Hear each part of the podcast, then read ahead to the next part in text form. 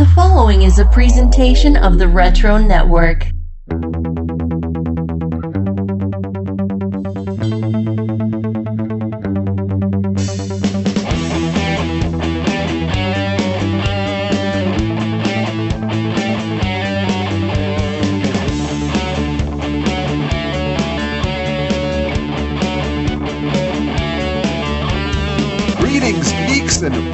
A special edition of Wizards, the podcast guide to comics, ready to don my good skin and fight some spider aliens until they can't X O take no more. I'm Adam, huh? And joining us for the highly collectible conversation that is about to ensue is a comic book fan who may be infused with the blood of heroes, or is it just a barbecue sauce stain on his shirt? Welcome back, Chris Bailey, aka Charlton Hero. Well, thank you very much, Adam. I'm excited to deep dive and defend the good history of one Valiant comic, so I'm looking forward to digging into some Harbinger, baby. Yes, you were definitely our number one choice when this special issue came up, this beginning of the Valiant era, as it's called here on the cover, released by Wizard in nineteen ninety-four. And if you've been listening to the show, it's no surprise that Wizard magazine had great affection for Valiant comics, giving their characters the spotlight on top ten lists, multiple covers,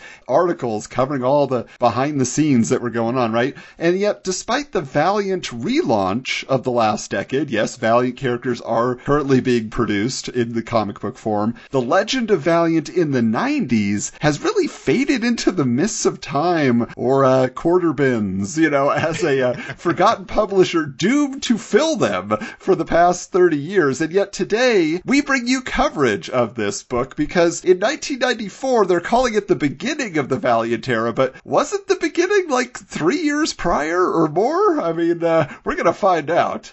Heck yes. So, Chris, tell us, what was your first exposure to the Valiant brand of comics in the nineties? Well, the initial exposure was through the video game comics, basically. You know, Super Mario Brothers had launched. Uh, they had a Legend of Zelda comic. And, of course, then they moved into a little bit later, which something we'll deep dive uh, in a second. I'll, I'll even save it up. Yes, there you go. I, was, I was that excited about it. We'll just say Battle Mania. Well, I'll leave you yeah. with that little teaser. So I really, really, uh, you know, got on board with those comics. I mean, any time that you could have a Super Mario comic in your hand back in the nineties, you were buying that stuff. And this was quality stuff, Adam. The covers were, you know, like a thicker cardboard. It wasn't just newsprint. The colors were vibrant. There was something different. Now, this didn't last for very long, but a slime ball in my area opened up a comic book store, and I mean a slime ball. Oh.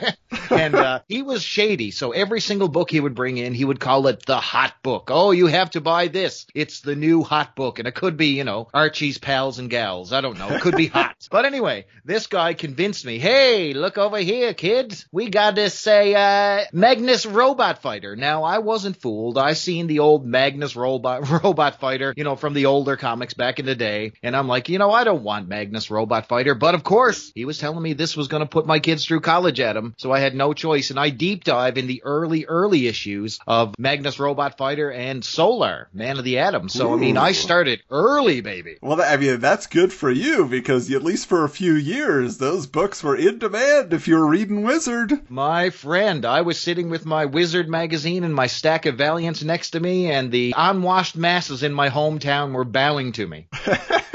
Now, it's interesting because I was actually the exact same way, Chris. These Nintendo comic books, my friends had them, and I remember flipping through Captain N and The Legend of Zelda. I, I think they even had like a hardcover collected edition that my friends bought uh, that was released as well that was pretty fancy back in the day. But then I remember seeing X-O Manowar on the cover of Wizard issue seven. That was my first issue of the magazine ever, but it didn't even connect to me as a character that I could read in a comic book. Like, at that time in my life, if it wasn't Marvel or D C, literally it didn't exist as a comic book as I understood it. So I'm just like, they drew somebody on the cover of this. I don't know who it is. Is Spider-Man inside? You know? And then from there, uh, as far as like the Valiant universe of titles, I didn't actually latch on to a Valiant comic until after the era that we're talking about tonight. It was when they started publishing Quantum and Woody by Christopher oh, wow. Priest and M D Bright, which is a hilarious book. And that was what one that I loved. And then I started working my way back to the Shooter era when I bought the X-O Manowar Retribution trade paperback in a discount bin, and then just started trying to find, you know, all the other Turok and whatever it was, so I could understand what this book, you know, because the X-O Manowar just caught my imagination so much. I was just like, there's got to be more. And I do believe back in the day, it was one of the few actually gimmick covers I bought too was Ninjak number one, just for that oh, chromium cover, the boy. Quesada art, you know. Everybody wanted Ninjak number one. That was, um, people were beating each other to death in my hometown for that thing.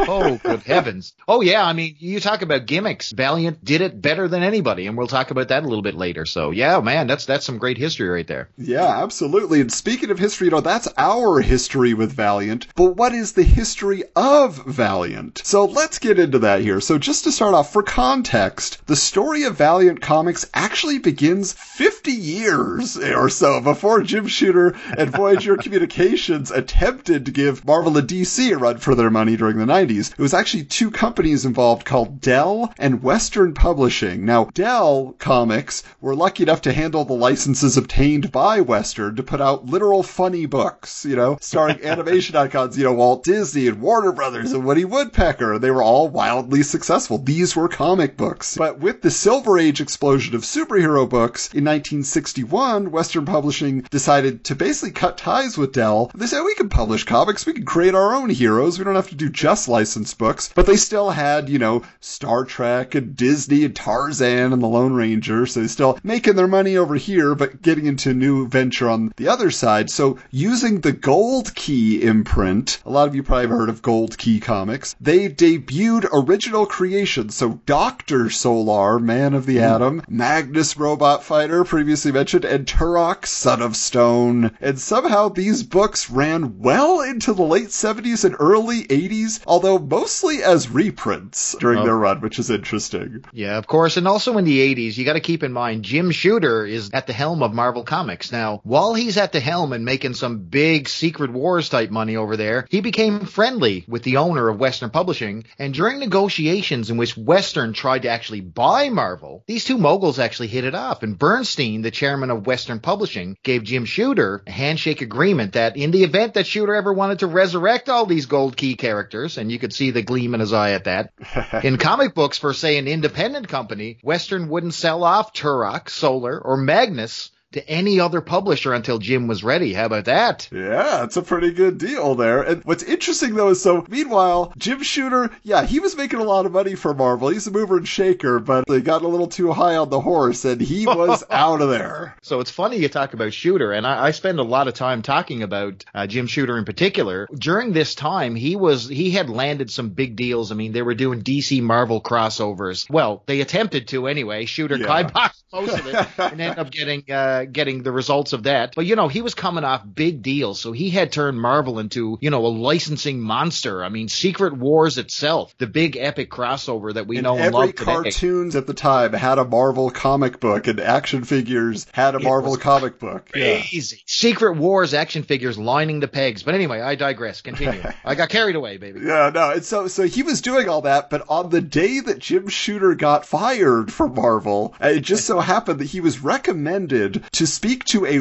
rock band manager and lawyer turned businessman by the name of Steve Massarsky. I, I like what you said there. You said it's a rock band manager. Can you guess what band Steve Massarsky actually managed? This is this is interesting, his history. Now, the one everybody cares about would be Aerosmith.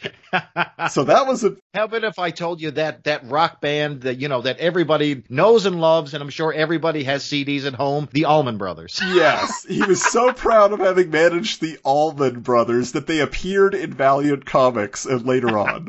I was like, it. What? Now, Aerosmith I get. Uh, Allman Brothers, yeah. Not so much. So Massarsky is putting together a touring stage show featuring Marvel characters, and Marvel basically says, well, talk to Jim Shooter. He'd be great to script that for you. Now, this stage show actually never happened, although I'm curious, and Chris, I don't know if you've ever heard any rumblings about this, but th- do you remember the ads for the Captain America musical that was advertised in Marvel Comics for a few months? I do. I was always curious about that. And if, if legend has it, apparently some of the stage show would have had almost like a, a Wizard of Oz type spin. So I don't know where they were headed, but anyway, it would have been interesting. So Massarsky actually says he originally tried to start a record company producing records based on Cabbage Patch Kids characters. Yes. I don't know. Was this Allman Brothers singing songs about Cabbage Patch Kids? We'll never know. But when that deal didn't come together, that's when he started looking for other licenses to utilize, and he found Marvel and their roster of characters instead. Okay, it's time for a, a impromptu Charlton Hero fact. Yes. Now that we, you mentioned Cabbage Patch Kids, I did have a Cabbage Patch Kid, and till this day he's sitting in a uh, storage bin, and his name is Alexander Graham. Yes, so there you go. That, that's all you need to know. Anyway. I, I also had one as well, and his name was Grover Cleveland. And he uh, he went to my niece when I decided I was finally too old to have a Cabbage Patch Kid when I was about twelve. Well done. Anyway, on with the show. Yeah. So anyway, after a failed attempt to buy Marvel themselves, I mean, it seems like there was a, a for sale sign on this company on every single street corner. Let's be real. I know. What's going on? Good Lord, Marvel was for sale to anybody. You know, the, the bum on the street. Hey, would you like to buy Marvel for a quarter? No, no, I'm not interested. Okay, keep on. So anyway, the pair instead bought a comic book pro called John Hartz, who claimed to have worked in sales, marketing, writing, printing, and distribution of comics. So a good guy to have on their side, right? You know, he continued to like heap praise on himself. And, you know, he's like, I'm overqualified to go to a place like Marvel and D C because they wouldn't even know where to put me in their structure. Of course, you you know, every business had that guy, you know what I mean? But anyway, for a brand new company coming up the pike, he was in a perfect position, he, or so he says. Yeah, and so it's it's interesting, uh, that high opinion of himself, but w- with that group put together, and all of them, obviously, a little, little bit of an ego there, but that's fine, you get things done. And uh, in nineteen eighty-nine, under the name Valiant, the trio began working on creating licensed comic books based on Nintendo video game characters, as we mentioned. So there was Super Mario Brothers, Legend of Zelda, Captain N, the Game Master. And this is interesting because they went to Nintendo after failing to get licenses for heroes such as the Green Hornet, the Shadow, ah, oh, missed opportunity, oh, Terry no. and the Pirates, and, yikes, Charlie Chan. I don't know if Charlie oh. Chan needed to be resurrected in the nineties. Oh, my. Well, at least it, at least it had a chance in the nineties. Imagine Charlie Chan in the two thousands. Oh, no, no, no, yikes. no. Yikes. Now, uh, originally, they envisioned this Nintendo universe as, quote, what are their lives like when they're not chasing characters along that little line? Wait, was this, they thought it was Pac-Man? I don't know if they knew what video games were, in fact, you know? I don't think so. When you, that's that's like the dad going to the party and asking the kids, are they listening to the Nickelback? You know what I mean? You're, you're, you're chasing that line. I mean, yeah, clearly they had no idea what to do with this property. You know what I mean? Chasing yeah. the line. But as they described them, quote, they were sort of a bad Saturday morning where it was one joke. Every book was a thirty-two page joke. So that's ultimately what they ended up producing. Think about this for a second. You're a brand new company and you get the licenses for the Nintendo property. Now, Nintendo was burning hella hot back then, Adam. Like, holy cow. I mean, you know, if you didn't have a Nintendo or some sort of gaming console back in the early nineties, I mean, where were you? Exactly. Saturday morning cartoons, I need not tell you, you know what I'm talking about. Let's talk. How how excited were you to see Captain N, the Game Master? Let's be let's be real. I loved Honestly, it. Honestly, yeah. I mean, that, that was the comic that my friends had where I was like, I'm reading all the Captain N stories right now. I like what you said as well, that they failed to get the license for the Green Hornet and the Shadow. Now, as we famously know, the Green Hornet ended up going to Now Comics, right, and a just an absolute burial of that franchise right there. Unfortunately, but, although I bought them because they had great painted covers. Oh. So I bought a lot of Green Hornet in the early days of my collecting. Boy, did that book go off the charts right after you opened that first page. Whoa! So anyway, next they got their license to produce, and this is where it all comes in, baby. The World Wrestling Federation, the W W F comics. Ooh, they yeah. Call- Ooh, yeah, brother, right there. Uh-huh. They called them Battle Mania. But unfortunately, in the ever-changing world of the professional wrestling, where, you know, a face could become a heel overnight or alliances change, you know, in just the course of a single match, Valiant couldn't keep up with this either. And Massarsky says, finally, I walked in one day and told them, with all due respect, what you guys are doing doing here and your wonderful organization. We make almost no money on this. I mean, listen, the W W F in the, well, in the nineties, okay, I, I can see that being on a little bit of a downward spiral right there. But he also says, with the amount of redos and changes you want to do on this thing, it costs me more to do this wrestling book than any superhero book I sell. And, you know, I'm only make one-tenth as many. So why, why am I even doing this? I mean, let's be real. I mean, the W W F book was a very short-lived experiment for Valiant, and that's a shame. I mean, some of them, when you look back, I mean, I've had, I have a few of these things. They weren't the best of quality, and they were really, really aimed at like a really young, young kid audience. So you didn't really get like, you know, the coolness of the W W E magazines or comic books that they have today. You know what I mean? It's, it's a real shame. Yeah, because, you know, at the time, there was also W C W comics where most of yes. them were literally just illustrated wrestling matches in a ring. They were. They were actually pay-per-views in a comic. Yeah, and like, and I know Chris, back on his Chris and Reggie show, they actually covered an issue of the W C W comic and just were reading it. You know, they, they would read the book out loud, and it was just, you know, a, a description of a wrestling match. But the Battle Mania books, the thing I recall is they usually were like fighting like just around town. Like they were yeah, fighting it, yeah. in settings. Yeah, they, they were fighting in the Undertaker's graveyard, for example. Yeah. Like it was all like, you know, it wasn't a wrestling comic per se. It was a comic book based around wrestling personalities, and correct. I think that's where they went completely off the chain with that, actually.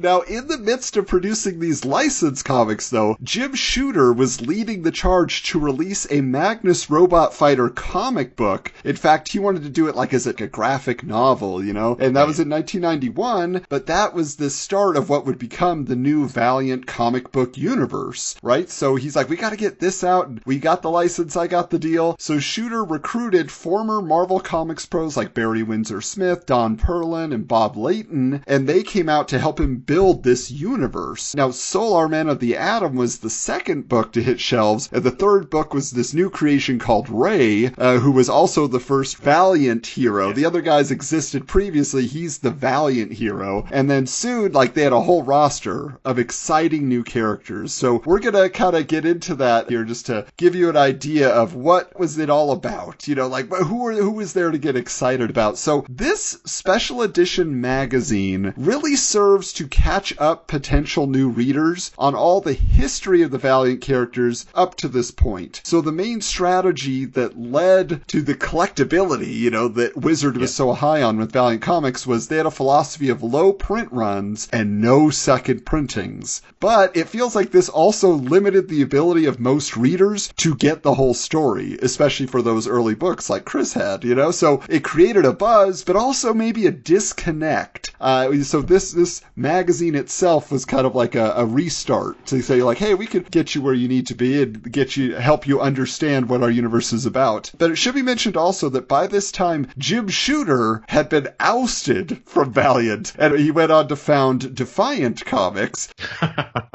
So uh, if you think about it, this Valiant era that they're referring to on the cover was really the remaining executives saying, here's the beginning of how we wanted to do things all along without Shooters. Shooter seems to get a bit of a bad rap, man. I'm telling you. So he always seems to like build things, get things ready to go, get things making money, and then he gets escorted out the door. He gets a head on his shoulders. You know yeah. what I mean? And it seems like it was the same deal here. But so anyway, for the, for those of you who were around during the heyday of Valiant and didn't bother, you know, going quarterbane hunting, we thought we'd just give you like a quick rundown of the Valiant comics that were being published, you know, with a little off-the-cuff commentary as well there on the side, you know what I mean? So, I don't know about you, Adam, but let's start it out with Magnus Robot Fighter. What you, you familiar with Magnus? Any Gold Key experience previous to this?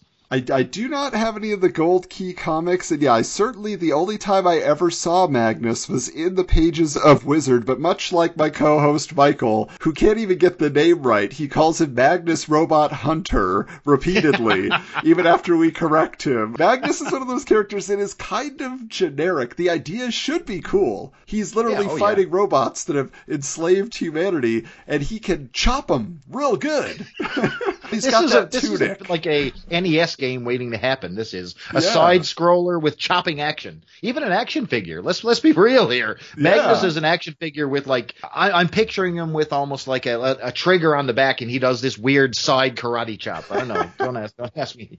So for you, Chris, when you are being heavily encouraged to purchase these hot books, when you start opening the pages, What did you think? And my collection, you know, goes definitely back to Gold Key era, and I did have several Magnus Robot Fighters. So, you know, when I saw these things being re-released, there was a little bit of excitement, you know what I mean? I know other people were looking at it going, huh, why do I want a Magnus book or a Solar book, you know what I mean? But it was kind of cool. I think Gold Key was pretty pretty straightforward. I mean, they had beautiful painted slick covers. I mean, these things are pinups, man, like incredible art for like the fifties and sixties, just amazing. And like you said, when you open up the book, it was a more simplistic style, you know, of, of the era, I would say. Now, Valiant always gets a kick in the ass for, you know, being all story and no art. And I mean, you mentioned a few people like Layton and the other people who were involved, but a lot of the, you know, some of the big artists like the McFarlanes and the Liefelds, you know, they, they weren't at Valiant. And, you know, they, the, that was the style that was being trumpeted back then. Everybody was extreme. The pouches and the belts, you know, you know the deal. The nineties hit and pouches went crazy and the wild hair and the poses. Valiant didn't have that. It had more of a realistic style inside, but they did have some decent artists, man. They actually attracted Bart Sears,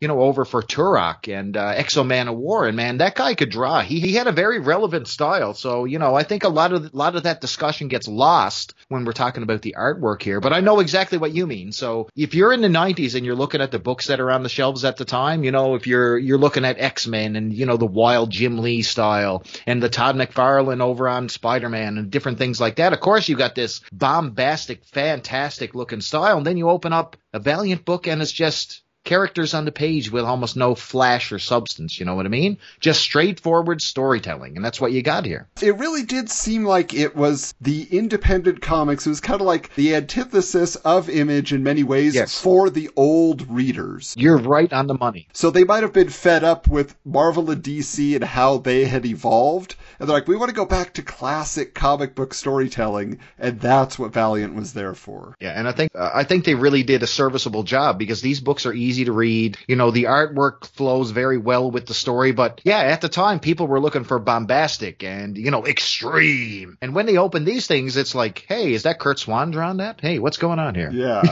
It wasn't of its time. But anyway, let's talk about a couple of these characters. So I mentioned Magnus Robot Fighter, or Hunter, as we'll say. What are you? Hit me up with one. What do you got? Yeah. So next up is uh, the man in red. Yes. Solar Man of the Atom. Now, this guy, you cannot escape that red costume. I mean, a radioactive symbol on his chest. I mean, you just think of who he inspired, because there is no doubt. I mean, you have Cyclops of the X-Men eventually getting a visor that is identical to Solar. But like literally stolen. So, yeah. I mean, definitely there's inspiration there. And then also, you know, Radioactive Man in the Simpsons world, you know, like he, right up from, yep. I guess basically you take off the visor and you add a lightning bolt and a cape, you've got Radioactive Man on the Simpsons. So you better believe Matt Groening and the group over there were definitely reading these Gold Key comics back in the day. And speaking of which, you know, I, I actually did pick up a Gold Key Solar book last year. And man, you are right about that cover. It is beautiful. The interior, you know, stories and art, they are Are very serviceable. They're very, yeah. Again, they feel very adult. They just feel mature. Uh, without There's a certain charm for the time, though, wouldn't you yeah. say?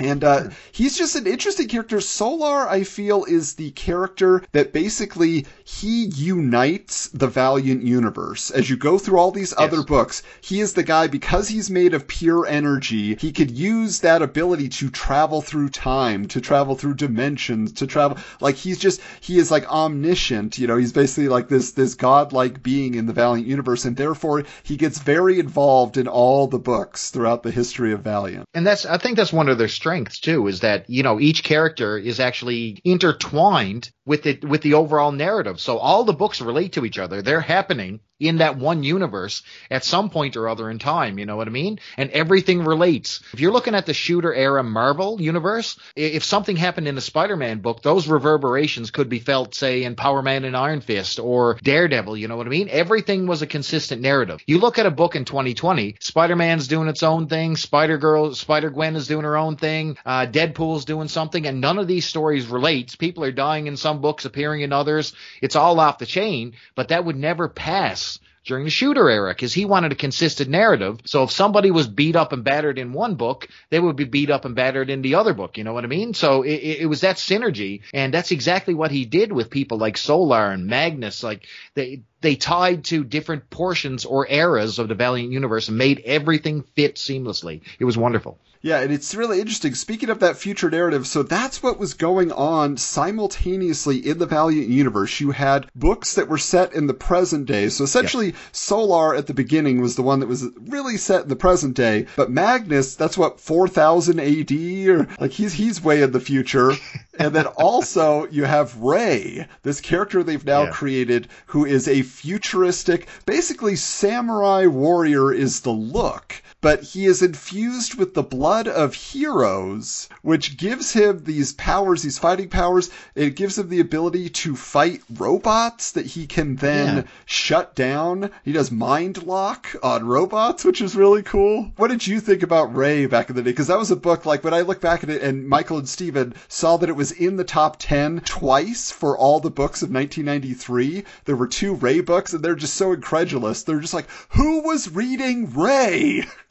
No, you know what? It was, I, I do have them. I'm not sure if I really, really gave it the time of day because it was so set, you know, until Unity came around and started making sense of everything and combining everything. It felt just completely off the cuff and not one of my favorite Valiant characters. I'll tell you that, you know, it's, it's one of those things, but it intertwined with other books. So, you know, it combined with, it fought the spider aliens from X-O Manowar and you know what I mean? So there was different variations. It crossed over quite well, but as a standalone book, I wasn't a super fan of this one. Yeah, and like his most distinguishing feature is a big red dot, you know, to look like the Japanese flag because he's a Japanese character. But what's interesting about Rai that I find is that it had evolutions. So there was the original Rai, then yes. he dies, and so a new Rai picks up the mantle. So it's something that gets passed on to diff- to different characters, and That's then cool. the book itself ends, and it's not just Rai anymore. Now it's Rai and Future Force, and so Ooh. Future Force is made up of, you know, all these characters from other books. There's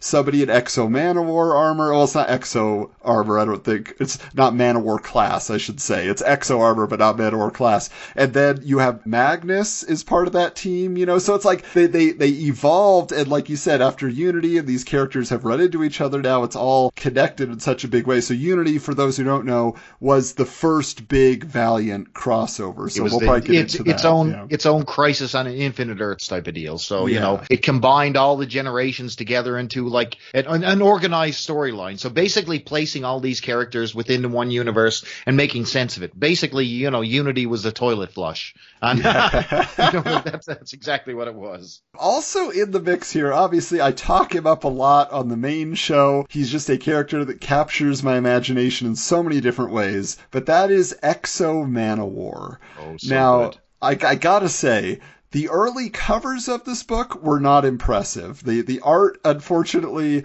was like the design could be cool, but it didn't have the pop, I don't think. Yeah, it was pretty pretty plain Jane. Yeah, so, so it's just kind of like, okay, there's a guy in some gold and blue armor. What is this, you know? But when you opened the book, you're just like, what is this story? Like, you know, there's this ancient guy who, he's a warrior, but he gets abducted by aliens, and then he's in a spaceship for thousands of years, and he finally breaks out, and he steals this armor, and now he's got armor, but he's on Earth, and he doesn't know anything about the modern world, so he has to learn about the modern world. Like, man. It's like the ultimate fish out of water story, you know what I mean? You give this guy who's like an, an ancient, like, warrior or whatever, and all of a sudden he gets, like, he's granted all these abilities from a suit, so now he has, like, in, in enhanced strength and power blasts and, you know, it, he's got total life support. You know, he can fly in space. His injuries heal. I mean, it, it's amazing. Like, you know what I mean? He can time travel. He can do it all. And I mean, you know, his name was uh, Eric, A R I C. And, uh, I mean, I, I just thought the design of the suit was amazing. But like you said, the original few issues of this thing was, was fairly underwhelming. You know, he's, he's a guy out of, uh, you know, out of time and he's fighting these spider monsters, but it was definitely something interesting. But it wasn't until that he gelled with the, you know, Valiant universe proper and got into other books and, you know, other people became part of his, uh, his storyline that I really started to dig X-O Manowar. But I think he's one of the true success stories from Valiant for sure. Yeah, definitely. And and I think what's so interesting about him is, again, you know, we talk about this evolution of characters. He starts out like he can't even speak English, and so yeah. it literally takes like ten issues before like he's fully formed and he, he starts wearing business suits. He can speak English. He takes over a corporation. So now he is kind of like the Tony Stark of the universe mixed with Thor, you know? So he's kind of like got like these old-timey thoughts and ideals, and, you know, and, and business is actual warfare for him, you know, and stuff like that. But it's just, it, it just, I love those books. Those were the ones, you know, where I'm just like, I don't have a complete run, but I have a near complete run. And I just, whenever I could find them, I, I dig them up. So love me some X O Manowar. Now, the next one, Chris, I know oh. is a big one for you. So tell us about Harbinger. Oh boy. So if you're an X-Men fan, you can stick X-Men straight up your ass. Harbinger is X-Men done right, as far as I'm concerned. And you know what? Shooter actually took this, you know, this idea and concept from the new universe, believe it or not. So Psyforce and D P seven basically are a blending that created Harbinger, believe you know, it's they have characters, and they're all young kids basically on the run from this. They had this guy called uh, Toyo Harada, and he's this powerful psionic, you know what I mean? And he's got this thing called the Harbinger Foundation, and he tries to recruit people. He's like a very evil Professor X, you know what I mean? Yeah. So he's recruiting all these kids, and all of a sudden they get onto the con, and they try to break out and, you know, get the hell away from Toyo Harada, and he begins hunting them down. And that's when the fun begins, because, I mean, you got characters like Sting, who's Pete, uh, Pete Sanchek, and you got Torque, Zephyr, Faith, and, you know, all these guys. I mean, such a such a great cast of characters, and just the kids on the run and just seeing what they deal with. So, I mean, they deal with some really heavy issues that you don't see, like, like abuse and, uh, you know, just the different things that th- these kids go through are a little bit a little bit more adult and top shelf than what the X-Men were dealing with at the time. And I just fell in love with this book, man. I don't know. Have you had a chance to read any early Harbinger? It's just so yeah, good. So, so this is definitely not a book I read back in the day. Uh, and I remember, again, seeing it in Wizard, but I, it just wasn't a book I could find on the shelves or I, I really was familiar with. So uh, Comixology has like this full collection of the Harbinger. So I read like the first ten or twelve issues, yep. and man, it is just, it is a wild ride. And yeah, the characters are so distinct, and this is where I feel, you know, Jim Shooter wrote this book. Like, this was definitely a Shooter love letter to what, what you were saying, what X-Men comics could have been, these heroes yep. on the run type thing. And so, like, but each character is so distinct, they all have points of view, and especially, you know, Zephyr Faith is probably the biggest one to come out of this now, who is so popular in her own time title these days in the relaunch. But back in the day, she was the comic geek avatar. Yeah, so she true. was this girl who loved comics, and she would just reference comics and pop culture all throughout the conversations, and everybody thought she was weird. But we're like, no, we get it. You're great, Faith. No, it's it's really cool because they had they didn't just they weren't just superheroes per se with like the super suits, and now they did get these things a little bit later on and all mm-hmm. that type of stuff. But these were just kids, you know what I mean? They were just had their T-shirt and their ball cap, but you know these guys were super jacked with abilities. And one of the things with Harbinger, like, people died. Like, several yeah. of the cast members, just like Torque, just flat out dies in the book, you know what I mean? You have people who are pregnant, and they give birth to Geomancers and all the different things that the, uh, you know, the Valiant universe had, and it was just so intriguing. But the feeling that anything could happen, that no, none of these characters were safe, and, you know, things just didn't, you know, end peacefully. You know, there, there was no one and done in the Valiant universe. Everything had to continue on, and there was a lot of bad that happened to these poor kids while Harada was hunting them, man. I'm telling you. Intense. The, the only thing I ever fault this book for, because why would you think this was okay? But Jim Shooter had them fly around in a convertible car like the Neutrinos from Teenage Mutant Ninja Turtles. And I'm like, you don't think people are going to see a convertible flying? You guys are supposed to be underground on the run. I think this was a, in a, a, uh, a knock at the Fantastic car, if you ask me. Yes. You know what I mean? Because everybody had their vehicle at the time. You know what I mean? Even Spider-Man had that god-awful Spider-Mobile, which lasted exactly an issue or two. But uh, yeah, you know what? I kind of dug all that stuff. So I was – if If there's any book that I loved from the Valiant era, the original Valiant era anyway, was this one. But uh, this one falls apart a little bit later. It's one of those books that never seems to find its footing anymore. Like they, uh, especially in the new era, they don't treat Harbinger as like as like a core title anymore. You know, they have Harbinger Wars and different things. But it's one of those things that during the during the time and the era of release, it, it was huge, and that was it was my favorite book of all. Yeah, and just getting back to Toyo Harada real quick, you know, like you said, basically he is the yin to Solar's yang. You know, like Solar yes. is like this omniscient being for good, and Harada, yeah, is like the, the very powerful but earthbound businessman who is, is causing problems, pulling all the strings behind the scenes in the Valiant universe. It always comes back to Harada somehow. Always. Yeah, now uh, the next book here is a real interesting one. It is Shadow Man. Ugh. Now, Shadow Man is a book, like you said, Chris, most of these characters didn't have, per se, like a costume. Like, Solar had a costume, but it was kind of his body also. Like, it was, it was kind of a weird, you know, he was materializing it himself. But Shadow Man is a character who, he was a saxophonist in New Orleans. Who, after one night, some type of demon-possessed woman or something, he was bit and he was uh, given this dark power. So at night, he started feeling different. Like, he, he feeling different. He could maybe jump a little farther. He could fight a little better. But it was always, he had this internal monologue where he's just like, this is the night. My night. I own the night. I am Shadow Man. It seems like Shadowhawk in a really shitty costume. I mean, it was, it was unfortunate because he has this old lady who gives him this costume she made that's just like a, a blue, you know, unitard, and then he's got this Shadow Man. It's like a picture of a body in a doorway with a shadow. Like, yeah, it's just a shadow of a guy. Like, it looks like if you if you cut out the the icon on the washroom that says male and female and just put that on your costume, that's what it would be. It was just like the, the shadow of the, you know, the arm stretched to the side and legs to the bottom. It was it was extremely basic, but he had a very unusual mask. Yes. You know, he had his hair that came out of the back and all that type of stuff, so he could do, you know, different things with his hair, have it long or ponytail. But this blue mask was almost picture maybe Kane from the W W E. That's that's where I would categorize and put in. Except that it had big points on it. So, yeah, it was almost like Lilith in Marvel, you know, like that Lilith character has those big pointy things. Yeah. It was, but different different artists would, would do him differently, and the mask was one of those things that they'd always toy with. So people would almost make him Batman like with giant, you yeah. know, almost points on his hat, and others would have it more flat. So, you know, depending on the artist, Shadow Man lived and died by who the creative team was, and it was it was mostly die for me on this one.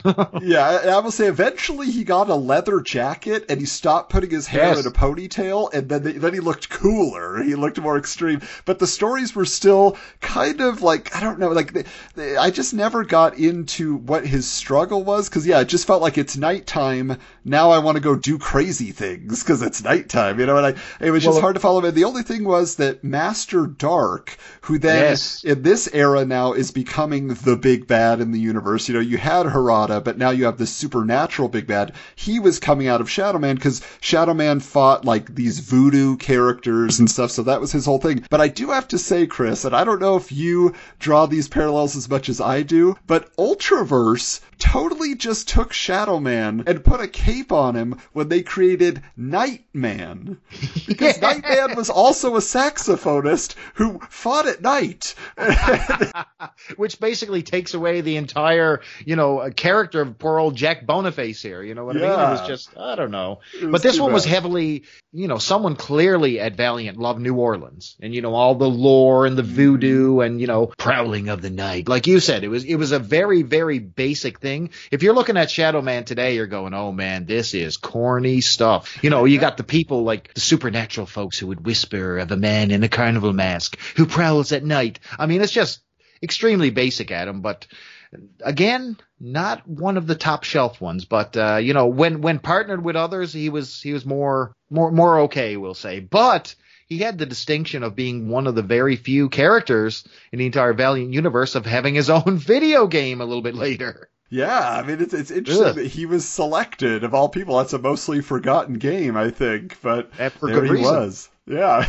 But speaking of video games, we have Turok Dinosaur Hunter. I love, I loved it. I don't care. So even from Gold Key right on up through, I love Turok comics. So I did have maybe, you know, maybe ten Turok comics, old school ones. And when I saw Turok being brought into the Valiant universe, I was all on this one. And I did really, really dig how they brought him in, and, you know, they updated his weaponry, and they brought him, you know, they had him time travel back and forth. And, uh, you know, I was all over killing dinosaurs and having Turok hunt them. It was wicked. And he had the awesome, the, the one of the better video games, you know, ever published on any system. I mean, let's face it, Turok Dinosaur Hunter and the, the sequels were, were just super fun.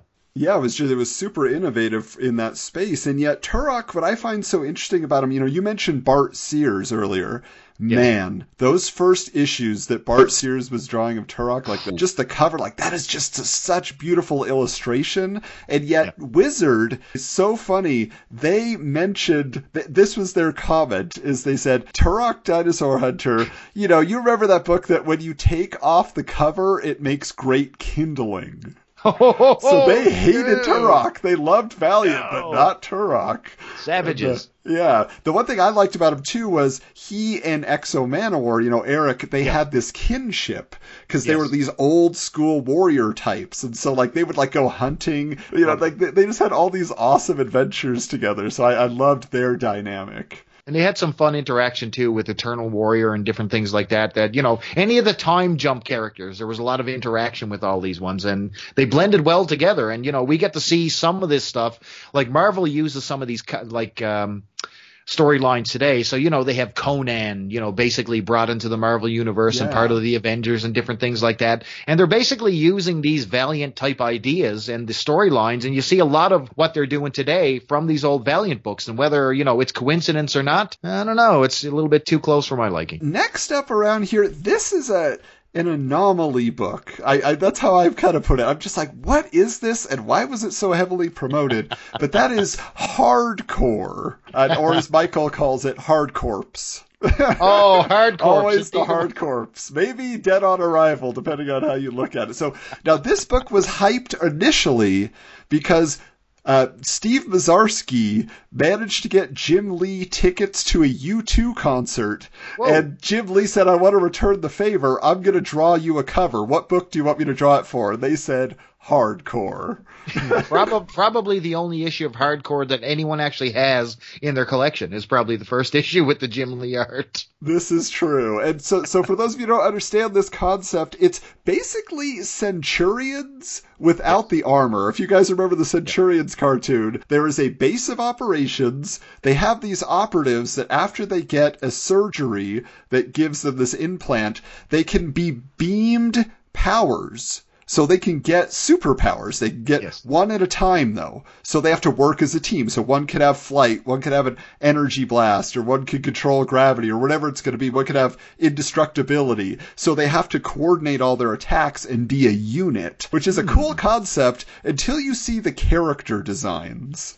Oh, man. I think they were attempting to be diverse, Adam. I think that they were going out of their way to try to be diverse in the looks. But these are some crappy-ass characters. Oh, my goodness. Not one of my favorite comics at all. What, like, what What in particular did you not like about them? Well, I guess for me, it's just like, yeah, it's a bunch of white guys in jumpsuits for the most part. And then, like, they like, one guy has long hair. One guy is balding with a little bit of long hair. One guy, you know, like, they, they just, they were not distinct in any way, and eventually they added a female character onto the team, so you're like, okay, something, so I know the difference between these characters. But yeah, it was just, they were all also like Vietnam veterans, if I of remember correctly, so. so it was like, they're old, and that was the thing with Valiant, and I think that's why they didn't attract so many young readers, is outside of Harbinger, the majority of their characters were middle-aged men, yes. for the most part, Writ- and they were being written by middle-aged men. Yes, exactly what it was. It literally, the main guy looks like Jim Shooter on the cover. Yeah. Like, it literally does. When you look at Hardcore number one, like, you got the guy with the outstretched curvy hand and, you know, the, the psionic bubble around it. But then you look at the other guys, and they look like they're senior citizens. So you got one guy who's got, like, the horseshoe mullet going on. He's got the old spectacles on. You got, like, a fatter, bald-headed guy. Then you got another guy in a motorcycle. And they're all in these red jumpsuits with these, uh, I guess, like white lines down the side of them. They, I think they attempted to make him look like a very cool unit. But one interesting thing about Hardcore, and when you think about this entire concept, this is Strikeforce Moratori. This Ooh. Is exactly what this is. Like, there's there's no ifs, ands, or buts about it. You read some of their stories, and it's a unit fighting together, given special powers that they could literally turn off in a drop of a dime. So they're working for, you know, an agency, and they could just kill the hardcore at any time. You know what I mean? And it's... Chris, for those who don't know, why are you an authority on Strike Force Moratory? I may or may not have read an issue or two back in the day, and I also... with Mister Chris Sheehan, have the podcast called Moratory Mondays, which we covered every solitary issue of Strike Force Moratory. So, yeah. So, if you want to read more about Hardcore, join us on that show. uh, now, another book here. This is really interesting. The next two books we're going to talk about, they have a connection. Now, this one I remember being touted as a, a very well-written book, and yet there was absolutely no way a kid would want to check this out. It was called Archer and Armstrong. And Archer and Armstrong is... A, a really interesting idea, again, for adults. You know, like you have Archer, who is a kid who was murdered by his parents, who were evangelical preachers, but secretly evil and murdered people. And he then came back from the dead with a vendetta to kill them, but he like went to this monastery. He earned, he learned all these powers, you know, but just like the height of humanity. He was a yes. really good and, shot. Yeah. And he's got like very strong convictions and religious beliefs and all this stuff. Right. And then he meets his fat counterpart, who who is the exact opposite, a bumbling drunk with, uh, you know, different demons, we'll say, at all times. And he's also the brother of the Eternal Warrior. So, I mean, you had the uh, the buddy comedy, we'll say, the ultra-serious preacher boy teamed up with the drunk, and that was Archer and Armstrong. Yeah, and I will say, it is a great read. I mean, if oh, you go back now fun. as an adult and you read Archer and Armstrong, it's just like, wow, like the dialogue's great. You know, you, like you yep. say, just the, the play between the characters really endears you to them. But yeah, but Armstrong is a character who is essentially immortal. So you learn yes, that whenever right. he gets shot or whatever, he gets injured, he heals back up. And he, basically, he just takes it all in stride and he, he complains about it like it's a nuisance. He's like, ah, this is going to take a couple hours. I get my throat to heal up again after you sliced it, you know, like whatever. He's just like, he hates being hurt. He'd rather just go party. And he's always telling these stories, but Archer doesn't believe that he was there and knew Napoleon or whoever else, you know. That's exactly right. So he would always have, yeah, so you had like two polar opposites. The other guy can't believe that, you know, this guy is such a degenerate and a lowlife, and he's always combating him with his philosophies and all this stuff. And the other guy is just very lackadaisical. He knows he can't die, and, you know, he can be blown up or sliced to pieces, and he's going to heal, so he doesn't really care about anything, which makes the hijinks between these two uh you know super fun. It, it it's it's a pretty fun book. But think about this: if you're like homesick one day and your dad brings you home a comic and you're ten years old and and you get Archer and Armstrong, uh, you know you you might want the uh, the good Lord to take you, because that ain't the book you want to read. Now, you know, next on the list is this book that was very, very hyped by Wizard and Valiant when it came out. Wizard was always giving away gold Eternal Warrior number ones as part of their, you know, uh, art contests and things like that. They had so many copies. So what do you recall, Chris, about Eternal Warrior, the brother of Armstrong? Oh, good old Gilad. I mean, you know, he was just a superhuman, super strong, and he was immortal. So, you know, he was a time jumper. So he's one of these. Uh, these characters that existed in every single era, you know what I mean? If you're if you have a, a Valiant comic, chances are the Eternal Warrior appeared in that era. So, you know, yes. whether it was Turok or Magnus or wherever the case might be, the Eternal Warrior was showing up. So, you know, his he he could heal extremely well. You know, he was a master of weapons and fighting, and you know, but he honed his skills over the course of time and in the millennia. You know what I mean? I don't know what to say about him. I mean, yeah, exactly. They always had this thing with the Geomancer, and, you know, he he was this strong warrior and different things like this. And it was, it was just a lot. I think, Adam, I think that Eternal Warrior just so had so much back history that unless you started from issue one, a lot of things were lost in the narrative, you know what I mean? So it was just a lot to take in, man. Like, you know, yeah, he he was the Valiant character for Valiant diehards. Oh, so, yeah, like, he was. Everybody's going to come in and out of Eternal Warrior's book. He's going to be in everybody else's book. And that was just like, if you like that guy, he is the one. But, you know, but he was like, he was the Wolverine equivalent, you know, like he's going to be everywhere, but you don't really care because it's just a guy who's kind of like the perfect man. Like, yeah, what, what was interesting about him? Nothing. You you know, he had he he almost looked like the the cover of a like a Harlequin romance novel. You know, the yeah. long flowing hair, and you know, he appeared in all these period pieces and and paintings and time pieces, and you know, whether it was the future, the past, or in between, or you know, whatever crossover. You know, he appeared in pretty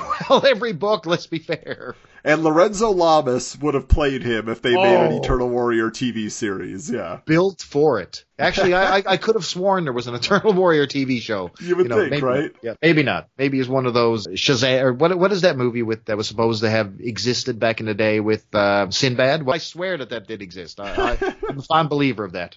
Anyway, now, uh, but a guy who did make his way into the movies eventually oh. was Bloodshot. Now he has got to be the most well-known Valiant character based solely on his connection to Vin Diesel, who was trying to make that movie for like a decade.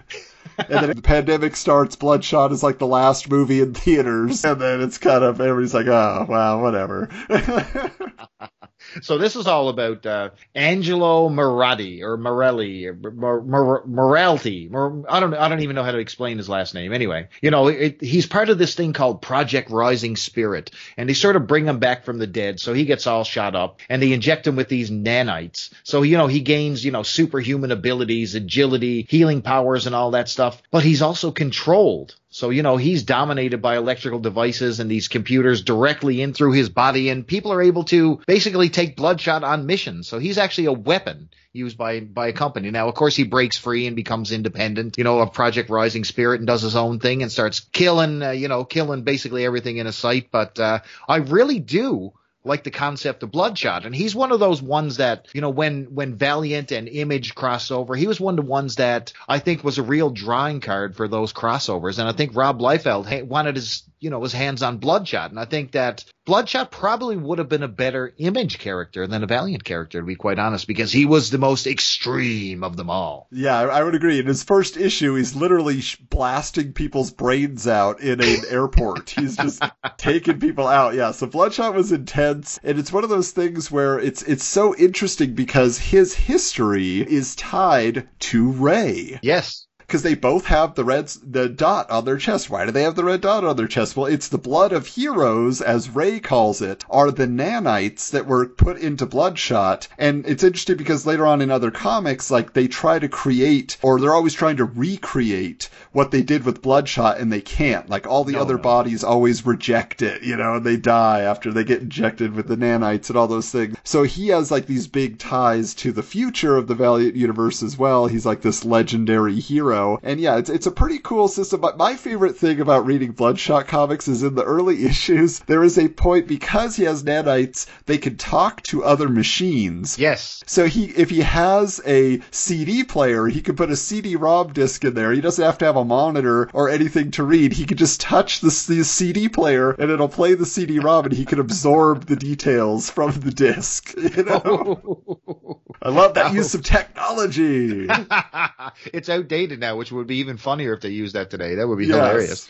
Uh, now, the movie itself, what do you think? Just a just a quick quick snapshot. I I didn't hate it. I I, I thought it. I thought it was pretty cool. Like I, I thought they hit all the important parts of who Bloodshot was, and they had some twists and turns with, you know, the reality, what is real, what is not real. So I thought it was very clever. It's not anything I'm clamoring to go back and watch and rewatch because I didn't think the personalities were super great in it, but I thought the filmmaking side of it was interesting. I, th- I think with all the delays and how it came out, and, you know, pandemic era movie you're talking about, you know, it it didn't never, ever got the audience that it, it could have potentially had. So, you know, for if someone's making a, you know, a cinematic Valiant universe, unfortunately, it started out on the wrong foot, I think, with Bloodshot. And yeah. if you're talking about the movie itself, I mean, Vin Diesel was serviceable enough, but I don't think they made him Bloodshot enough, if you know what I mean. Like, where's yeah. the white, you know, where's the white? The, the white pale skin, where's the where's the the blood dot, you know what I mean, where where is all the actual Bloodshot look? And I think a lot of that was missing, and it's a shame. Too bad.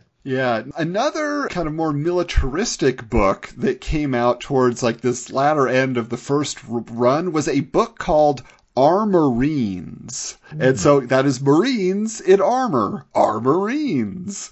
uh, so this is like hardcore, but with, you know, mech armor, essentially, if you want to call it that. This is an interesting book in that, again, it's like a bunch of, I, I mean, they, they just loved military veterans and making them heroes. You know, like that was what Valiant was so big about. And so they, they basically get this tech and they can now go out and go on missions and do what they have to do. I will tell you, Chris, I think I just like was flipping through it like at a friend's house once, or they didn't want their copy and gave it to me back in the day. Um, I, I I'm just why. recalling now, I drew a lot of characters that were kind of like Armorines, but without like helmets. So they would have like the similar style armor, but they didn't have helmets on, and I called them Pope Squad. and, and Pope stood for something, you know, my last name. I, I was somewhat inspired.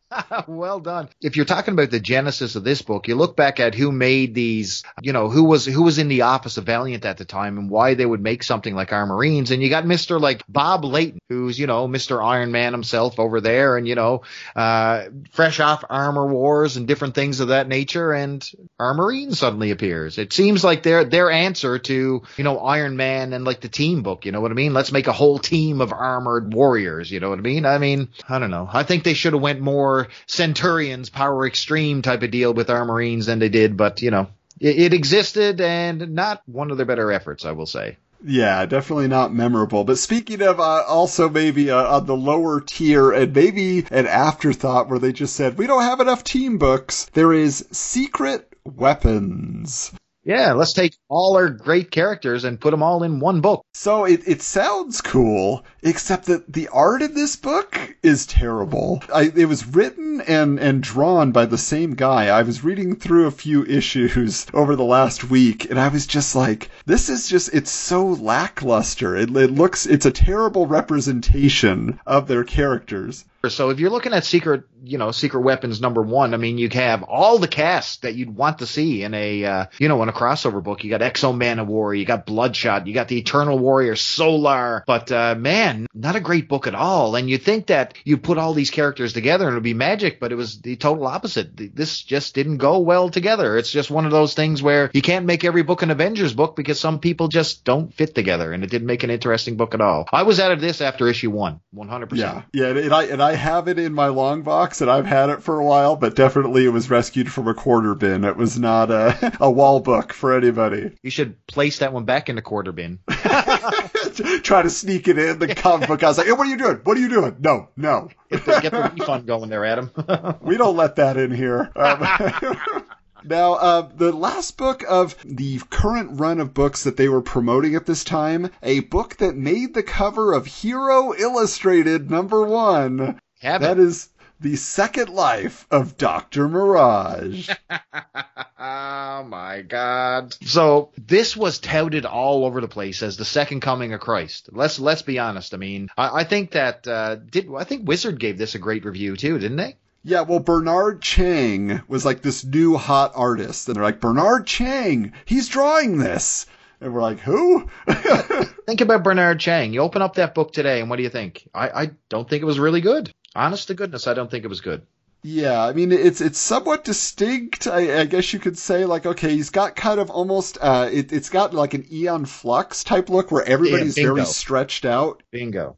And it's it's a really cool concept. This is what I will say, because Bob Layton was very involved in this book. He said specifically they created it because they wanted a book that would appeal to female readers. This was going to be a book about a married couple who are, you know, parapsychologists, basically a married couple of Ghostbusters, and they go around, you know, solving these things. But of course, they get involved with Master Dark because he's the center of all supernatural things. And in the process, then Doctor Mirage himself gets killed and becomes a ghost. So now he is immaterial, yep. And he starts learning how to kind of control this power within him and all this stuff, because Master Dark tried to absorb his, his life energy when he died, but because of the love he has for his wife, he was able to deny Master Dark his power and come back, you know? And so Ooh. That's like the power of love is what this book is all about. Yeah, concept-wise, this thing's a winner, but it just wasn't wasn't great.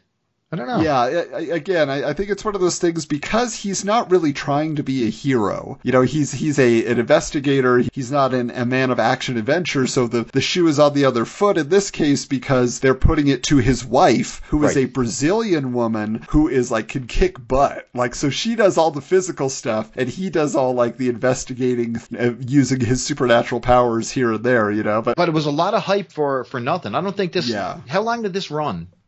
Um, I don't. Yeah, I don't think very long. I think it, they maybe got a year out of it. Is about it. Yeah. Poor Bernard Chang. He just couldn't get off the ground. Yeah, and it was an era where you thought if you gave somebody enough ink, they would be the next hot thing, but just was not the case. Let's talk Ninjak. Like, what book was hotter at the time than everyone's favorite Valiant Ninja? Holy cow. I mean, chromium cover for days. This thing, when I tell you that uh, people, you know, basically beat each other to death in my hometown for Ninjak number one, he was introduced in the pages of Bloodshot. And he's just this, you know, this mega powered ninja. And of course, you know what? That's all I needed to know about Ninjak, man, because it was it was full steam ahead action book. And everybody just loved the hell out of this thing. This book was hot as hell. It had a James Bond element to it because he was a super spy. An assassin, you know, he worked for this group, the Weaponeers, and yet, yeah, he was also had this ninja training in this costume. But here's the thing, you said it debuted in Bloodshot, and man, that Don Perlin art is terrible. There, oh. Nobody, if he was drawing this book, nobody would have picked up issue one, even in Chromium.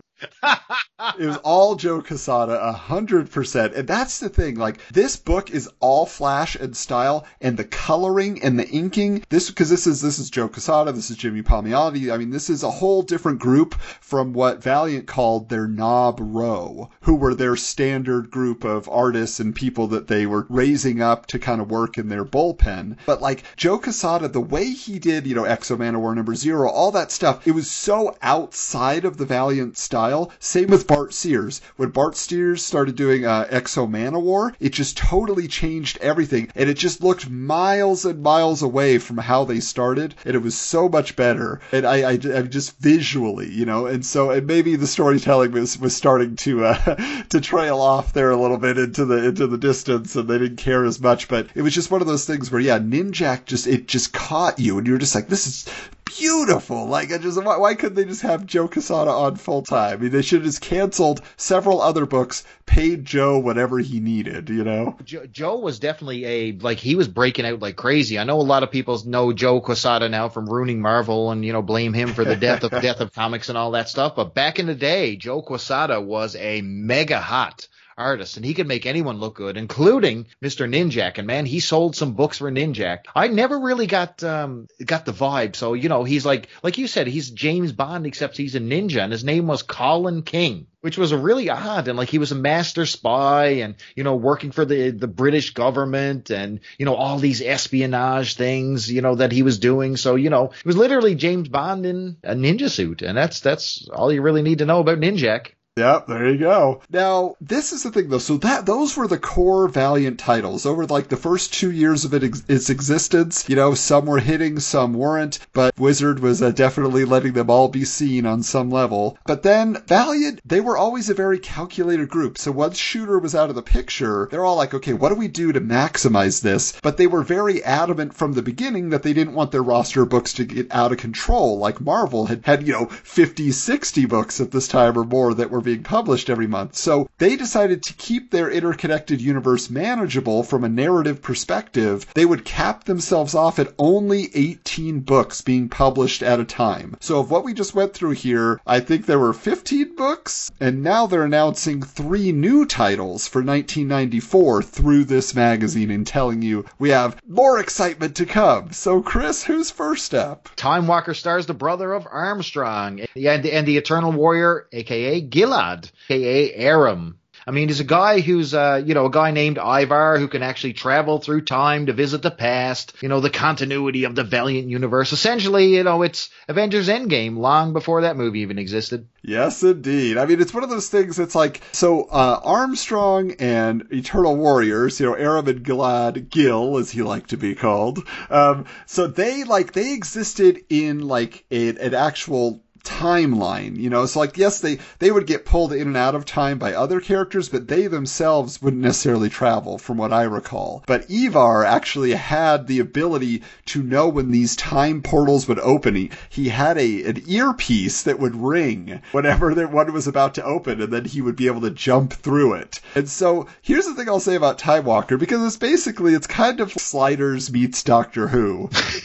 That's exactly what it was. But I, I read through the first few issues, and unfortunately, it's, unless you're a real history buff, it's not that exciting, because he's literally, he's just visiting moments in history and trying to affect the outcome, which you would think is the first rule, you know, that you don't break of time yeah. travel. But he's always like, if I can change the course of this battle, this thing won't happen. It's like, yeah, but then the rest of history won't happen. What are you doing? I think you, I think you're right on the money. I, th- I think somebody at uh, at Valiant clearly knew their history, because I mean, when you talk about some of the details that they put into this book, I mean, they, they go extensive when it comes to this. So you know, somebody was was trying to give somebody a history lesson here, but did it make good comics? That's the question, and I think the answer to that is not. Not so much. Speaking of history, though, this next book has really interesting history, which is it is called Star Watchers. At least it's called Star Watchers in this magazine and in several ads in Wizard magazine for several months. But when it was released, Star Watchers became Psy Lords. Psy Lords.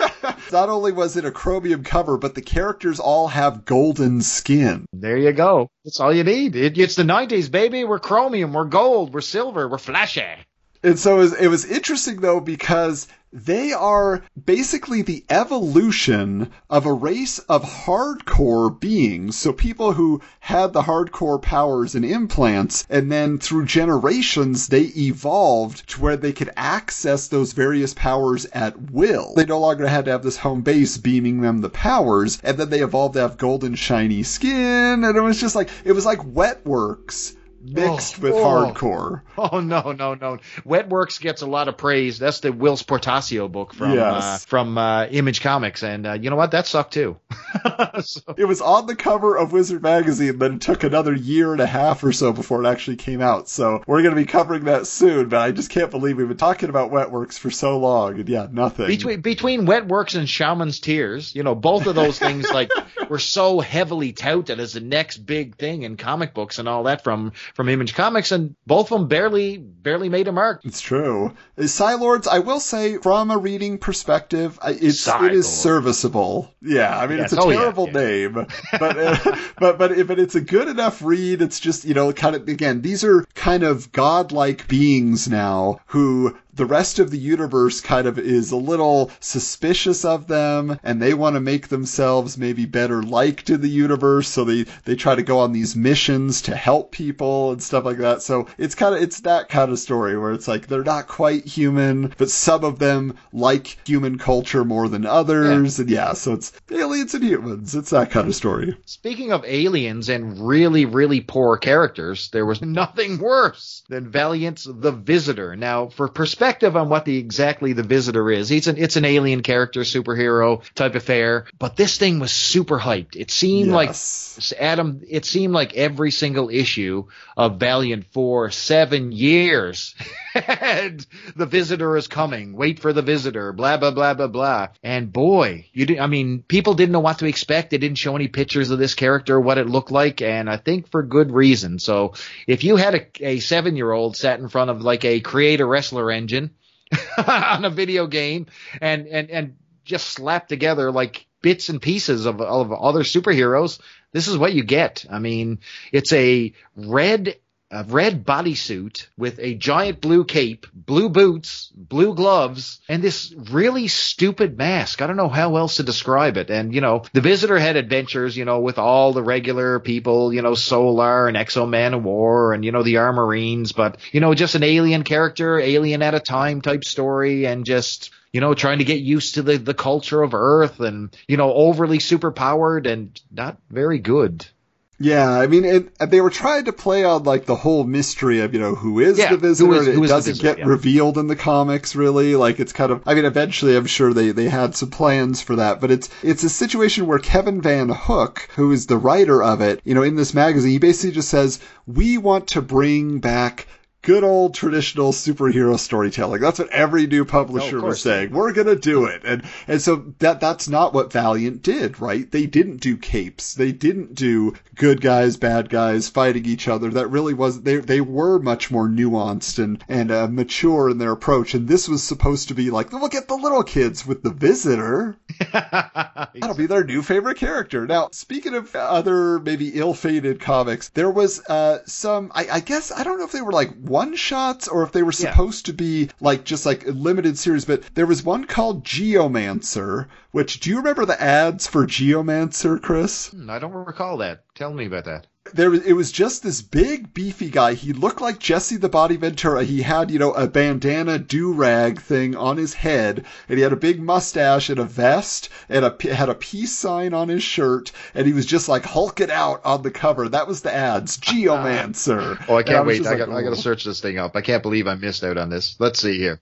Oh, my. What are they going for here? No idea. For those of you who don't know, like Chris mentioned it briefly earlier, but the Geomancers are these characters in the Valiant universe who objects can talk to them yes. and tell them history, and the Earth kind of speaks to them. So there's always a different Geomancer in all the different times, and and they they help advise the different heroes. So this guy, I mean, I'm looking at Geomancer, I guess, number seven here, and boy, you got a guy in jeans and with rolled-up cuffs, by the way, double-rolled cuffs. Wow. He's got, like, weightlifting gloves on. He's got, like, the Sinbad hat from Different World. He's got a peace symbol on the T-shirt. A Like, he's just a just a collection of wild nineties fashion combined into one disastrous-looking book here. I've never read one issue of Geomancer. I don't know why. How did I, how did I over, I'm, I'm sort of glad I didn't, but, you know, you have me intrigued now, Mister Adam. This is one I got to go dig out. Yeah, they're also promoting the Harbinger Files as a new title that seems to focus around Harada, and also that there's a trading card series by the same name. So it sounds like they they were just basically trying to give you profiles on everybody in the universe from, you know, Harada's yeah. point of view. They're they're filling in backstory there, and and the Harbinger Files is pretty good because you get a lot of, of back detail about Harada and, you know, his relationship with the kids and all that stuff. This is I would I would actually purchase this one. Okay. Uh, you know, if, if I was a Valiant fan, it's it's a just basically filling in gaps in story, and uh, I think the Harbinger Files is, is definitely a good, or the Harada Files and Harbinger Files are a good one to have for sure. Absolutely. Yeah, and then they also mentioned that they're going to this year start releasing annuals. They're calling yearbooks. Yearbooks. I like I like that name actually. That's that's kind of a cool name. The weird thing is Image did the same thing. Image called their annuals yearbooks also, because nobody wanted to be D C and Marvel. They're like, we're not them, so they're yearbooks. That's what independents call it. One of the things, according to this special, there were rumors that Valiant would, would even be creating a second imprint. Oh, my God. I mean, why not? You know, D C had it on the go with uh, Vertigo. Marvel had done it multiple times. I mean, they had Epic. They had New Universe. Valiant Brass didn't rule out the possibility, and it never actually came to pass.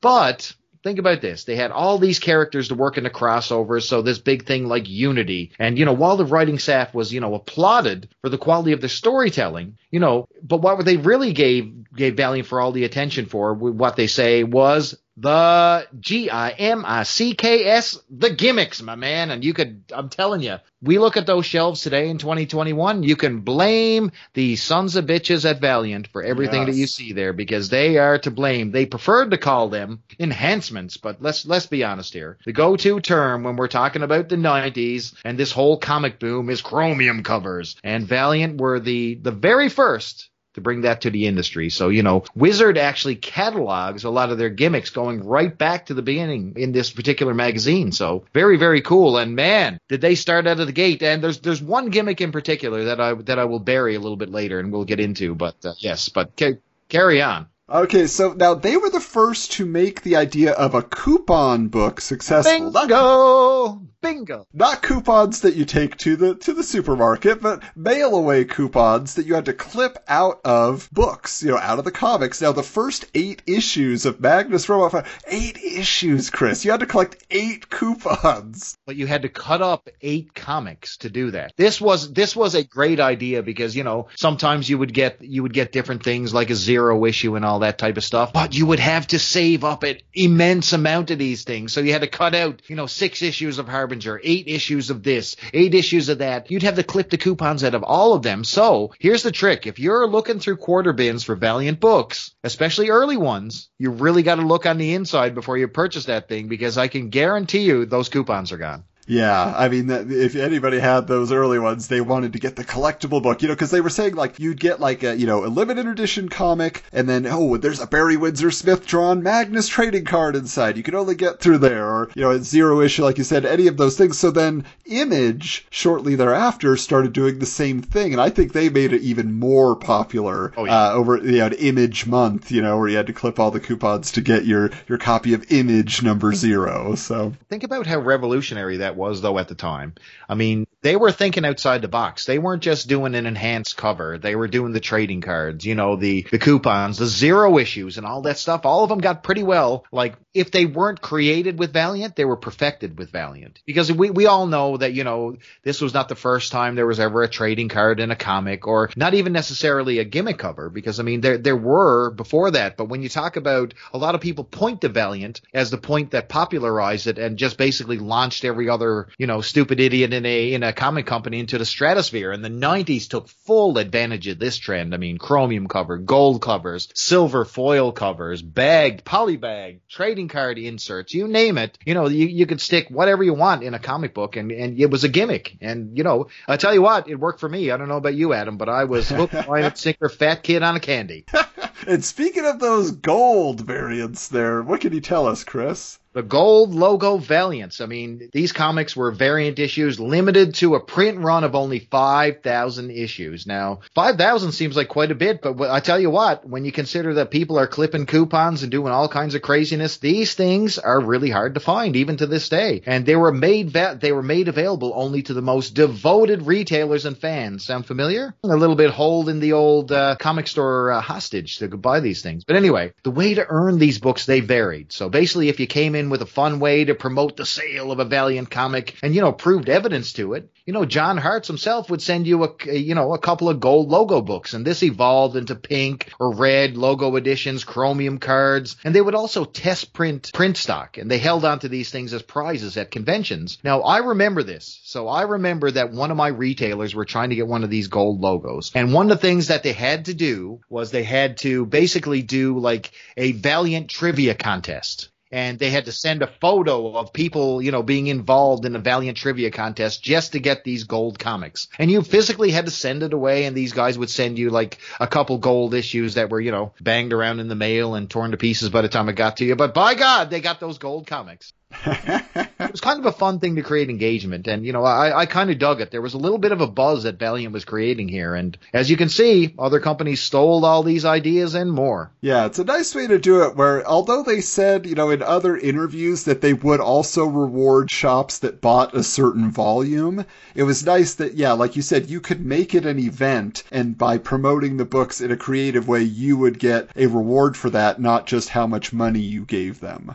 I think that's that's the, the evil cancer that's uh, that's in comic books today, because, I mean, I know a lot of comic book stores that have gone under for the simple fact that they had to buy, you know, a thousand copies of number one or a certain variant and all this type of stuff. Everything is a variant cover these days. So, you know, a comic doesn't come out with a newsstand edition and a direct edition anymore. Now you have like ten or twelve com- covers to pick from. You always got that chase cover or a couple of those chase covers or autograph covers or you name it. And, you know, you basically got to sell your second born child to get a, get some of those into your store, you know what I mean? So it's a, it's all a lethal game, and it all started here, baby. Yeah. Now, you know, one thing that Valiant did was Valiant Vision, yes, which to me was an idea that legitimately earns the title of innovation, you know, because it has the potential to make any comic book, not just Valiant comics, into a three D experience without that wonky, like, offset printing technique, red and blue. It doesn't have anything to do with that. And it is fascinating how they were able to develop that technology. Now, they were specifically promoting uh, Star Watchers and Psy Lords at this time as a Valiant Vision book. But they would basically put the Valiant Vision seal on any, like, special book they wanted to add a little extra oomph to. Did you have it? Did you have any of the Valiant Vision stuff? Oh, I do, yeah. I, I, oh, so, so I have cool. The Valiant Vision starter kit and the issue of Solar that they were saying was, like, the first one that was really going to feature it. It works wonderfully. Man, what, like, I'm shocked that, you know, they, they're still not using this as a gimmick, because it was brilliant. And basically just with, the, you know, a little color additions and all that stuff. Like you said, they didn't do the traditional three D like you'd see, you know, with the red and the blues and, you know, just basically the, the weird cast on the comic book to give that three D feel. No, these things were, you know, built right into the coloring, and it really popped stuff, and it gave you a real H D sort of like depth to your picture, and it worked beautifully. I just, I just love this gimmick, and it, it, it was one of those gimmicks that actually worked. And to these days, you could do this and it would basically be costless.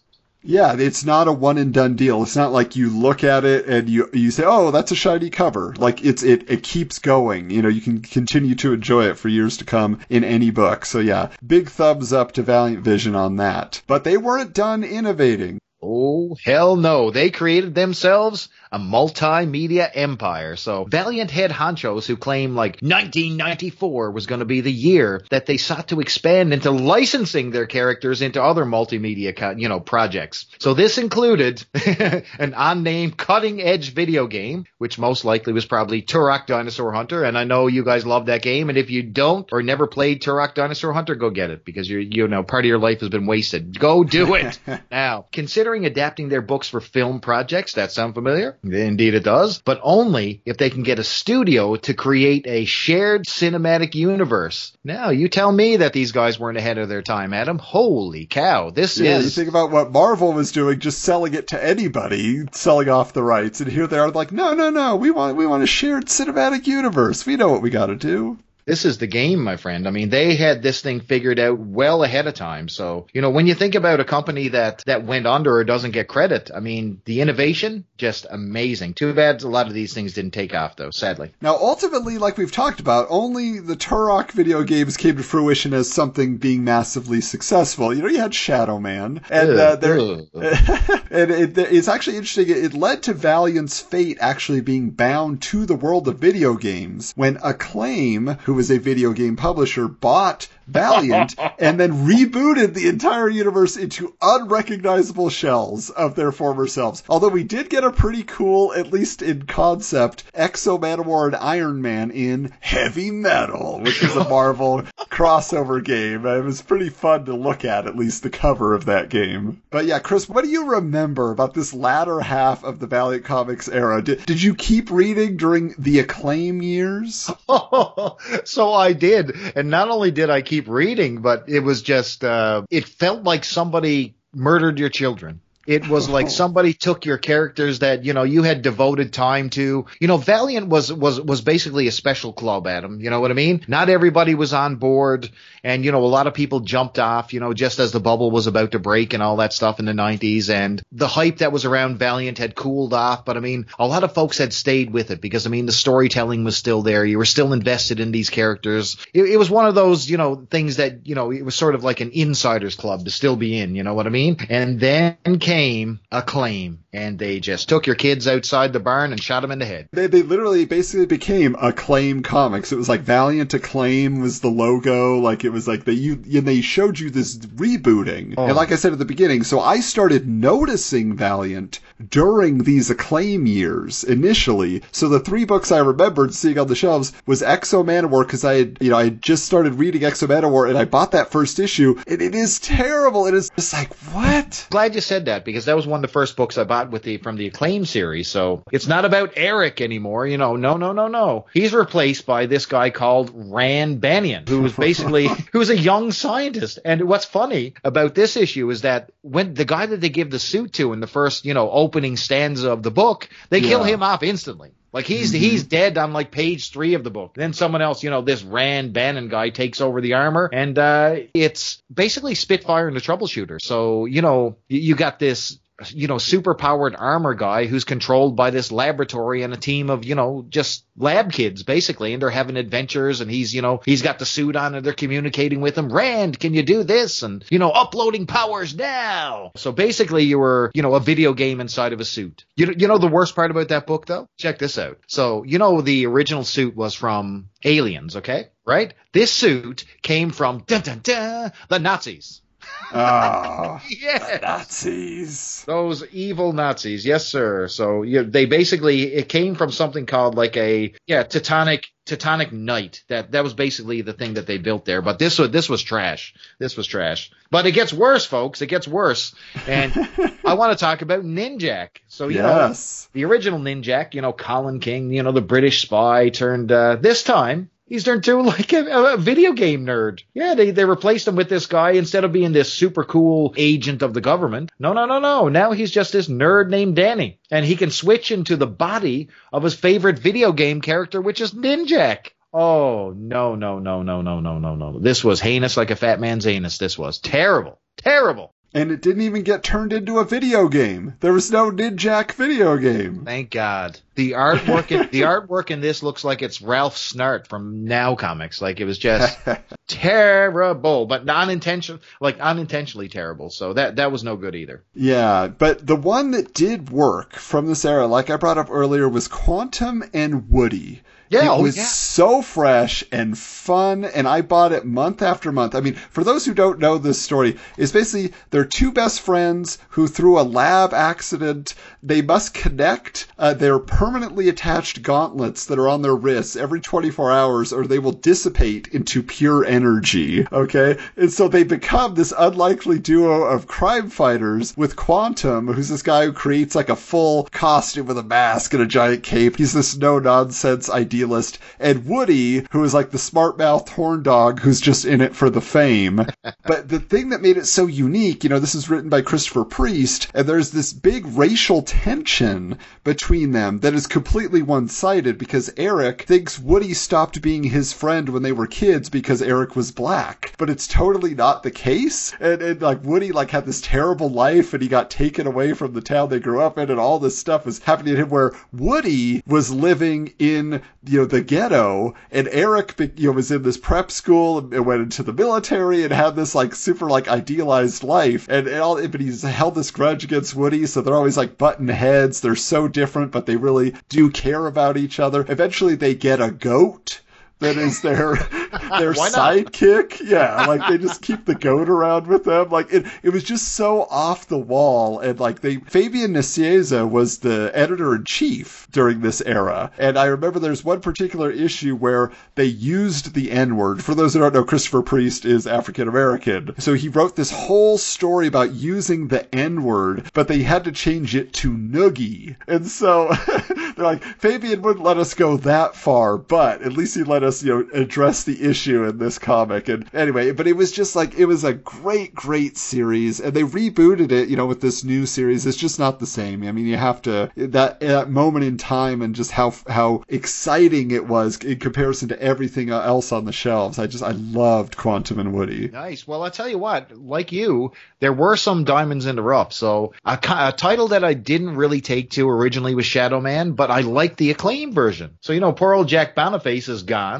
And he gets replaced by basically, you know, a hitman character named Michael LeRoy, who's also like a zombie. So he's like a zombie hitman type of deal. And of course, you know, you got the whole Wolverine thing where he can't remember his past and he's piecing things back together about his, you know, his identity, and he's figuring things out about himself. But instead of being a saxophone player, this time he's like, he's updated to be like a, uh, almost like a, a radio disc jockey. And, uh, you know, he's like a, a detective, like a voodoo detective. And it was a really cool spin, man. Now, the video game itself was uh, didn't reflect the uh, the decentness of this book, but uh, really, really good turnaround there for Shadow Man. So I, I enjoy this version of Shadow Man than I actually over the original. So that's one of the very few. Then you got Turok. Do you remember what happened to Turok? Fill me in here. Oh my God. So picture your favorite superhero back in the past, and all of a sudden he's being reborn or rebranded by this basically millennial college student.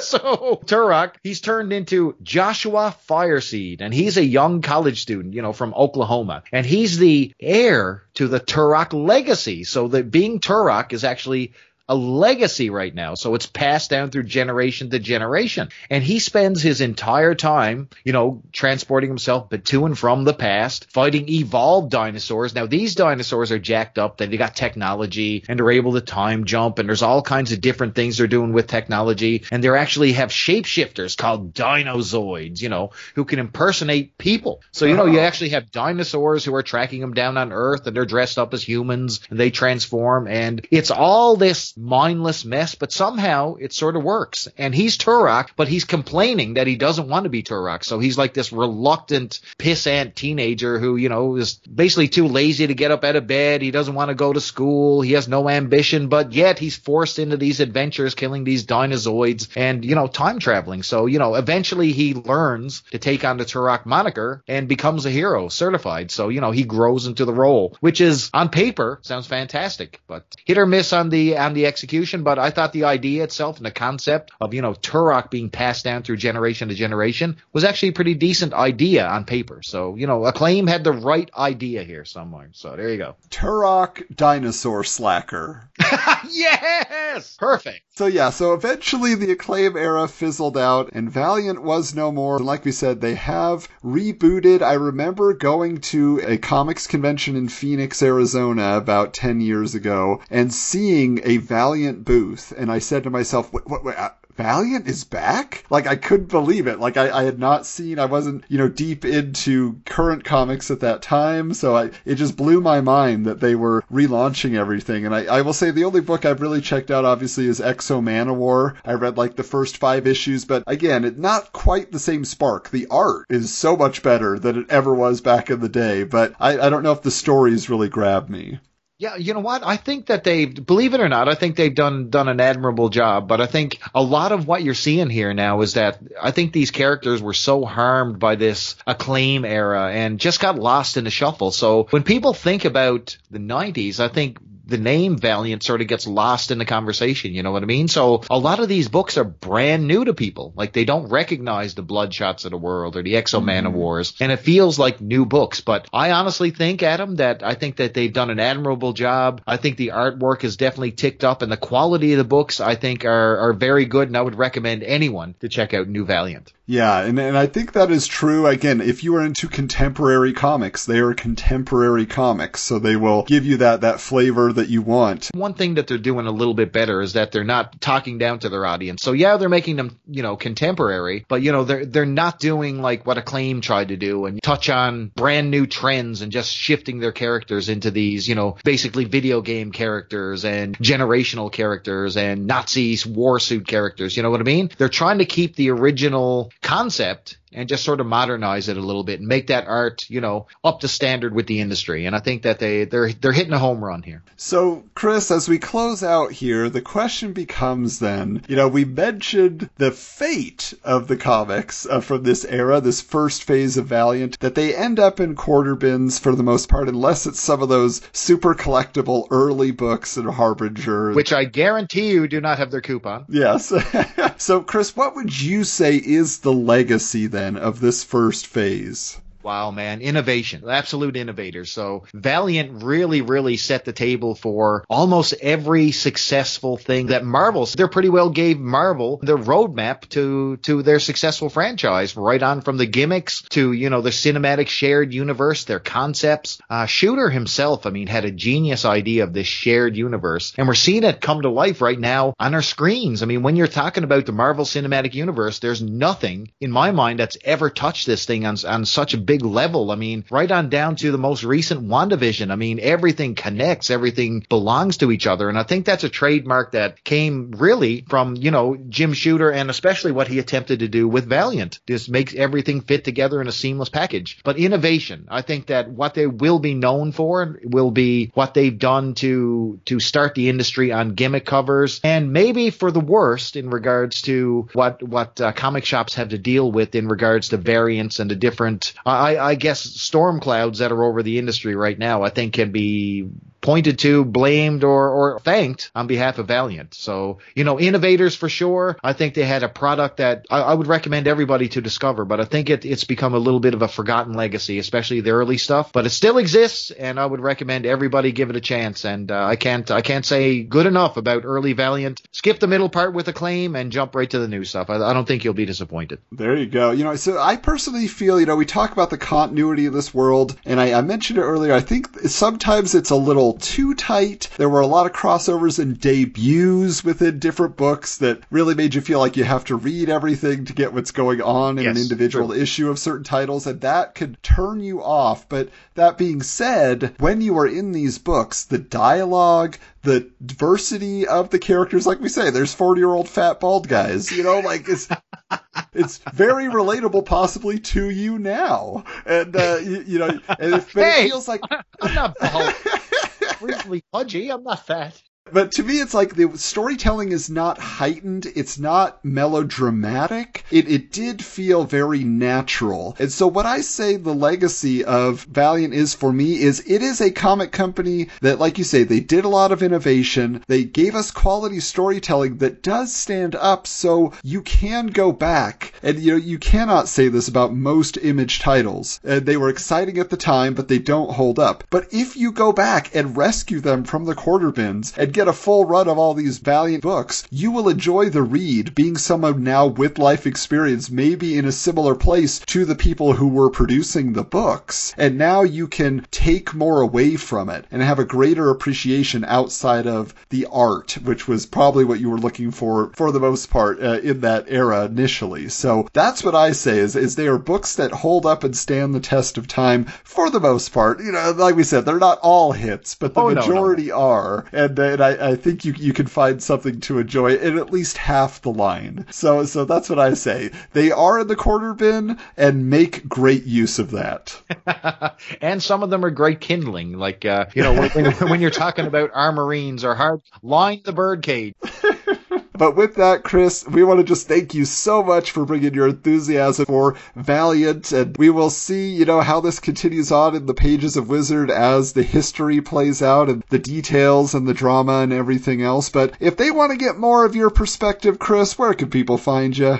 Holy cats and dogs. So if you want to talk to me and talk about GoBots, hey, hit me up on the Twitter at Charlton underscore hero, where you're going to hear about all my retro ramblings. And I just talk about pretty well everything during the day while I'm at work. So if you if you see me tweeting several, you know, nine thousand things in a day, yeah, I'm at work. I'm not I'm going to I'm going to be honest with you. So you, you can find me there. But listen, I'm over on the W two M network with Mister Chris Sheehan and uh, Mark Radlich. And we are the Podsman. We're covering wrestling pretty well every single event, covering A E W wrestling and W W E, any of the pay-per-views that happen. You can find the Podsman over there. Myself and Mister Chris Sheehan are going to be resuming uh, the Elf Quest podcast called Quester Days very, very soon, hopefully, once the X-Lab thing is current. And uh, I cannot wait to get into that, Adam. And you, listen, you never know when it might pop up, or I'm always watching this Wizards podcast and making sure that people don't besmirch the good name of Elf Quest. Yes, indeed. And thank you all so much for checking out this special episode. Hey, if If you're a nineties Valiant fan, this is your first exposure to Wizards, the podcast guide to comics. You said, somebody is talking about Valiant? Hell yeah. We welcome you, and uh, so much more to enjoy. So you can find us on Twitter at Wizards Comics. You can find us on Instagram at Wizards underscore comics. Subscribe to Wizards, the podcast guide to comics, on all your favorite podcast platforms. And with that,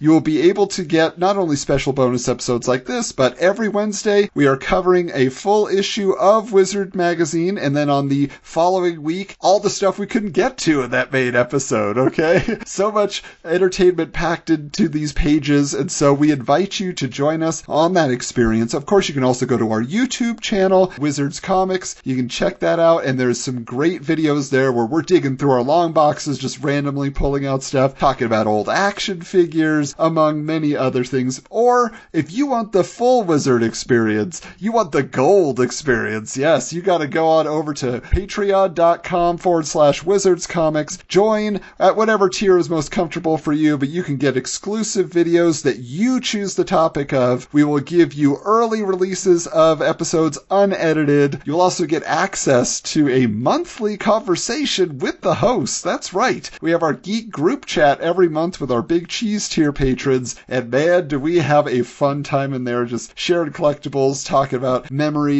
and everything else that comes up. I mean, it's a wild ride, and the crew in there are some exceptional people that you'll want to get to know. So, until next time, keep your books back in order.